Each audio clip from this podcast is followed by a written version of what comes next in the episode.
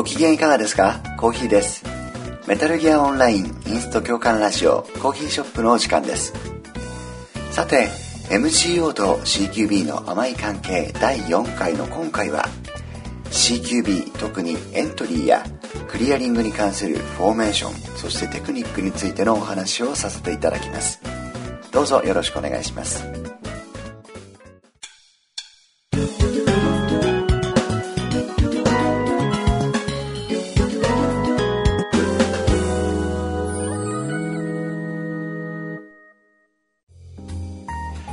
CQB はチームでの連携だとこの3回にわたって何度かお話をしてまいりました。連携を深めるためには決まったフォーメーション決まった動き方っていうのを決めておくのがポイントですね。この状況であればこの動き方こういうシチュエーションであればこのフォーメーションそういったような決まったルールを決めて練習をしておくとプリセットやボイスチャットを使わなくてもより統制が取りやすくなります。今回はブログに掲載のいくつかの略図を見ながら、えお話を進めていきたいと思います。まずはじめにご覧いただきたいのがボタンフックエントリー。その略図をご覧ください。このボタンフックエントリーは両脇からですね一度きに部屋の中へと突入する方法をとっています。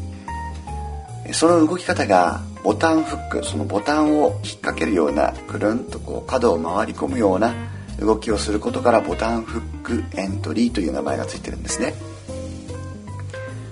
これはある意味全てのエントリーの基本となる動きだと思ってください、え入り口のサイズにもよりますが両側の隊員が同時に突入できるこのアクションの素早さがポイントになってきます。この入り口を測り損ねてですね隊員が突入する際に2人とも入り口のとこでぶつかってしまったなどっていうことがないようにくれぐれも注意する必要がありますね。突入した時そして突入の後、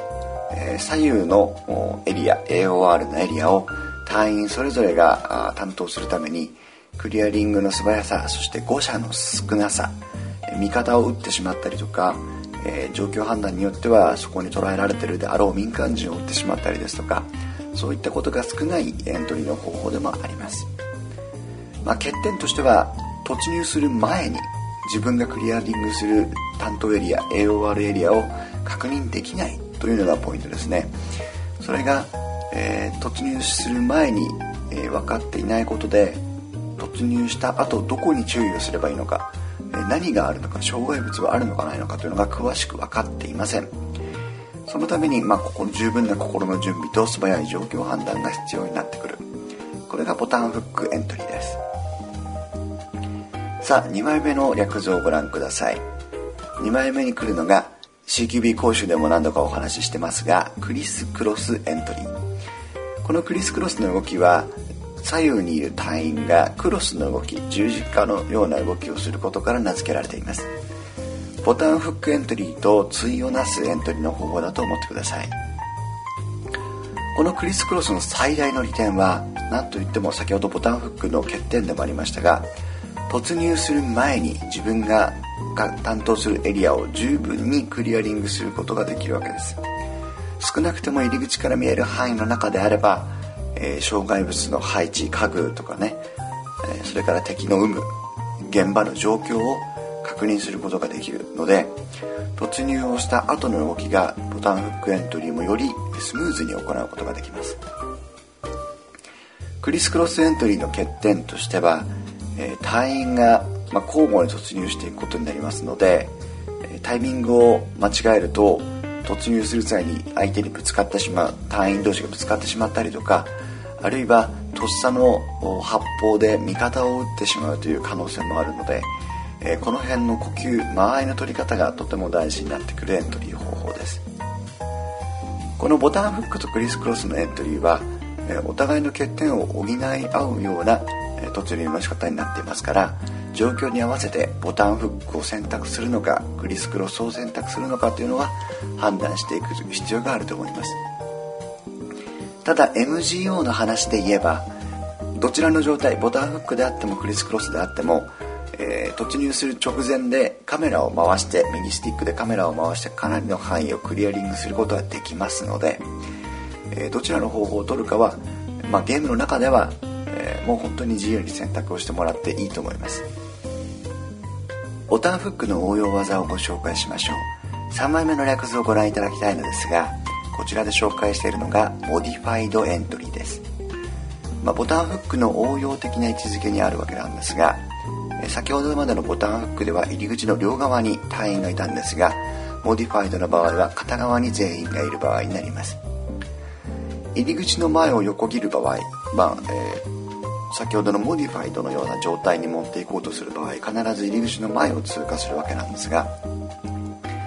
え、扉が閉まっていなかったりもともと扉がなかったりしてですね、え、何かの通路の前を横切ると敵に見られてしまったりあるいは発砲されて、えー、攻撃を受けてしまったりとかさまざまな危険が伴うので、え、結構慎重さを要する行動です。えー、敵が必ずこの中にいるあるいはいる確率がものすごく高い場合にあえて、え入り口を横切るリスクを冒したくないということであればこの modified entry を取る、えー、ことになると思います。 modified entry の利点欠点はそれぞれ button hook と似ています、えー、ただ、えー、大きな違いというのは button hook, criss-cross との違いになってくるんですが隊員が同時に突入するということがないのですね。これは前の人から順番に突入していくことになるので、えー、AOR の観点から言うと制圧のスピードは若干遅くなります。また突入を敵に想定されてた場合ですね突入してくる順番に射殺されるという可能性もあるので、えー、そうはされないスピード感を持って突入していくことが大事になってくるんですね。ここまで言うとなんとなく欠点ばかりのようでもありますが突入後の AOR をきちんと分担して担当していけば敵に遅れを取るということはそれほど高くないと思いますのでモディファイドの場合、え突入のタイミングの合わせ方そして突入のスピードアクションの素早さを確実にやっていく。そして突入後に、えー、例えば同じ隊員が左ばっかりあ2人の隊員が左ばかり見てるとかってことないようにちゃんと順番によって前前後をね確認するような分担さえできていればmodified entry もかなりダイナミックな突入方法になります。敵がこちらの存在に気づいていない場合にはこの modified entry はかなり高い効果を出すと思いますので使っていく価値は十分あると思います。MGO の中でもこの modified entry は必ず練習しておくべき行為だと思います。特に、えー、 Outer Outlet ですとかあるいは Virtuous Vista とかそういった部分でもそうなんですが遮蔽物があってどこかの空間に突入していく場合、えー、このスピード感は結構敵に対しては脅威になりますので是非この modified entry も自分たちの技に入れておきましょう。次にご紹介するのは limited penetration です。略図の4枚目をご覧ください。これは私の CQB 講習中でもかなりおなじみの行動になっているわけなんですが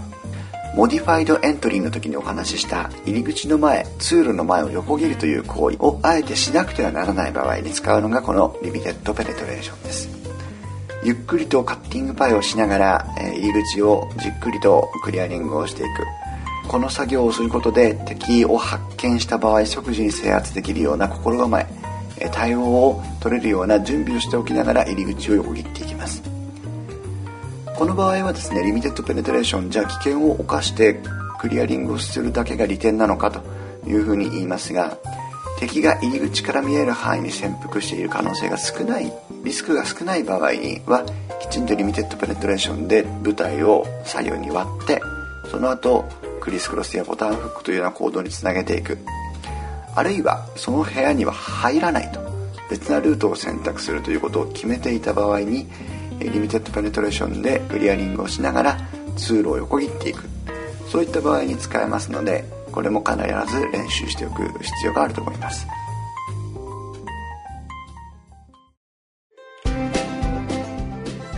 毎日の戦闘大変ですよね。キルですが気になって最近どうしてもヘッドショットが決まらないんですよ。そんなお悩みをお持ちの方も多いようです。せっかく参戦したサバイバルでも全戦全敗。弱いメンバーに泣かされっぱなしじゃないですか。そこで今日おすすめしたいのがこちら。アコリの入れます戦闘保険。サバイバルで負けてしまった。ヘッドショットでやられてしまった。でももう大丈夫。ヘッドショットは1回ごとに50リワードを給付で手厚くカバー。また万が一サバイバルで連敗してもあなたのレベルに応じてリワードをお受け取りいただけます。例えばレベル16の M さんの場合ヘッドショットでなくても1デスごとに50リワード。また調子が良くてノーデスでサバイバルを終了した時にはなんとノーデス祝い金として1000リワードをプレゼントいたします。でもレベルが低い私には入れないんじゃない？そんな心配はご無用です。レベル10以下の方でもご加入いただけます。これでサバイバルにも安心して参加していただけますよね。詳しいお問い合わせはフリーダイヤル0120-000の0000 0120ちょっとゼロいっぱいすぎんじゃね？と覚えてください。インターネットでのお問い合わせは http コロンスラッシュスラッシュインストラクターズ .caesar.net インストラクターズ共感ブログでご検索ください。アコリの入れます戦闘保険で楽しい MGO ライフをお楽しみください。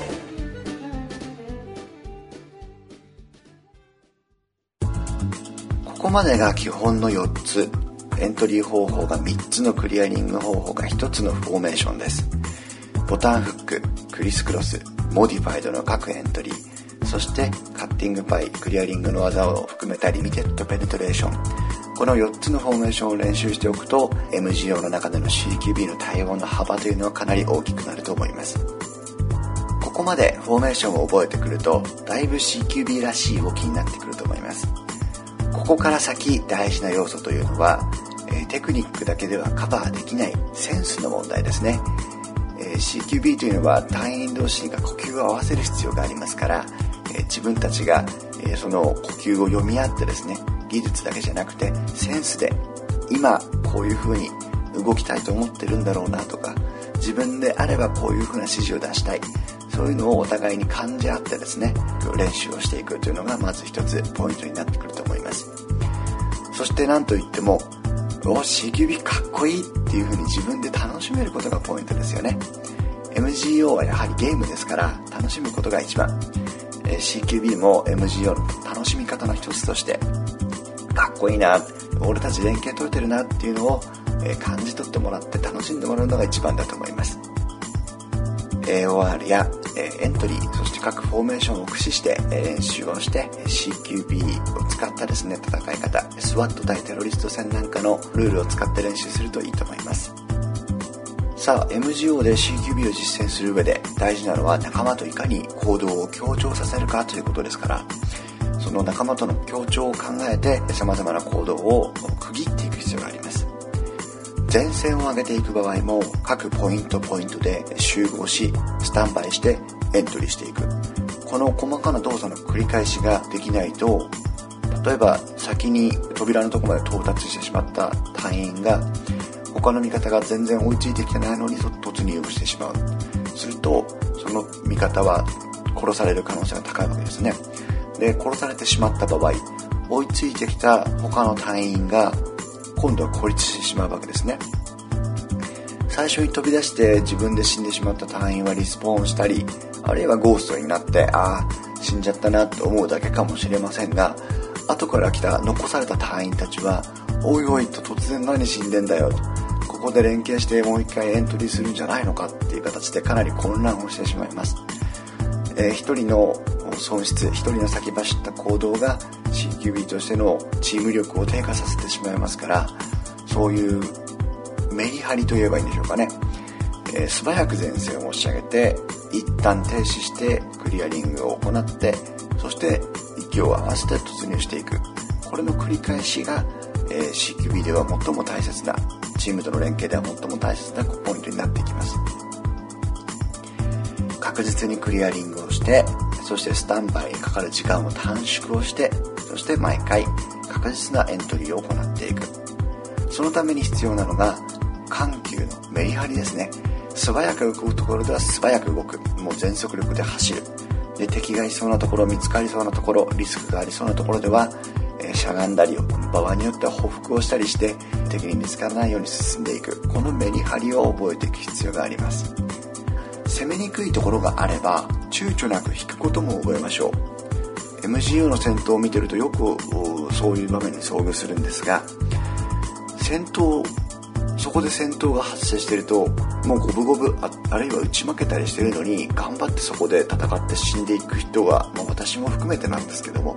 よく見かけます。であればですねもうあと 3m4m 下がって逆にその戦いにくい場所に敵をおびき寄せてみてはどうでしょう。そうすればもう立場は逆転しますしこちらは敵が来るのに対して迎え撃つ体系を取ればいいわけですからえー、もうスプレッドして横に展開をして、えー、もうクロスファイヤーのポイントポイントでね敵を撃っていくっていうことができます。まあ攻めにくいところあるいは戦闘が激化した場合にはあっさりと引き下がって敵を迎え撃つ。トラップを仕掛けてそのルートをもう捨ててしまって別ルートに進行していくということもできるわけです。ちょっとつ盲信するだけではなくて短時間で確実なルート探しができる。ルーティング作業ができるっていうことが CQB ではより戦略の幅戦術の幅を持たせる上で大事なポイントになるかもしれません。先ほどもちらりとお話ししましたが CQB の練習には SWAT 対テロリストの作戦があルールがとても有効です、えー、レスキューミッションに、ね、設定をして SWAT 側とテロリスト側という形で分けて練習を始めるといいでしょう。最初はテロリスト側は一定の限られたエリアに潜伏をして、えそこから出ないという条件付けでトラップなどを仕掛けてですね敵を迎え撃つ側。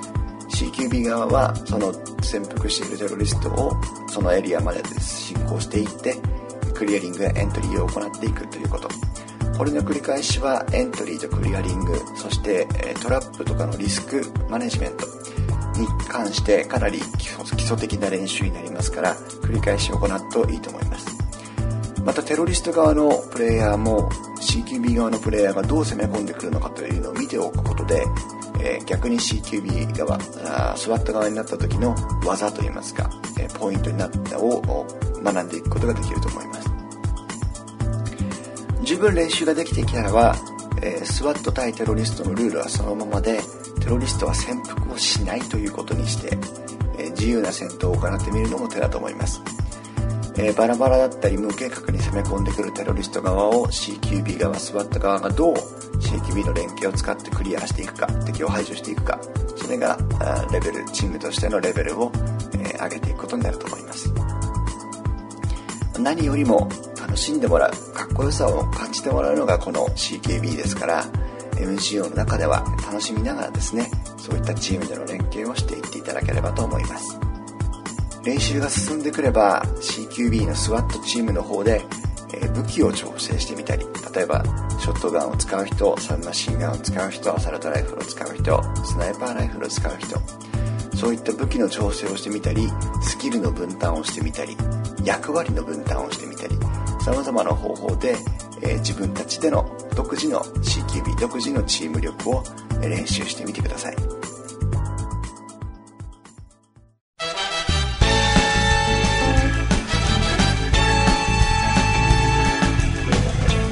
ソナリティハイジコーヒーアシスタントリスネーチーク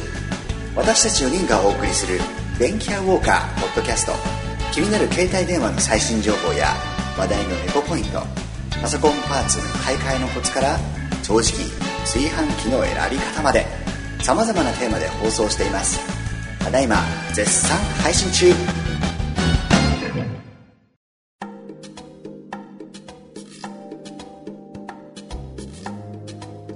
さてえ4回にわたってお付き合いいただきました MGO と CQB の甘い関係。次回はですねえ我々インストラクターズの参謀長を務めますビクトリカというプレイヤーを招いて、え彼と一緒に、え MGO の中での CQB あるいは連携チーム力なんかについてのお話をしていきたいと思っています。どうぞ次回もお楽しみに。メタルギアオンラインインスト共感ラジオコーヒーショップコーヒーがお送りしました。さよなら。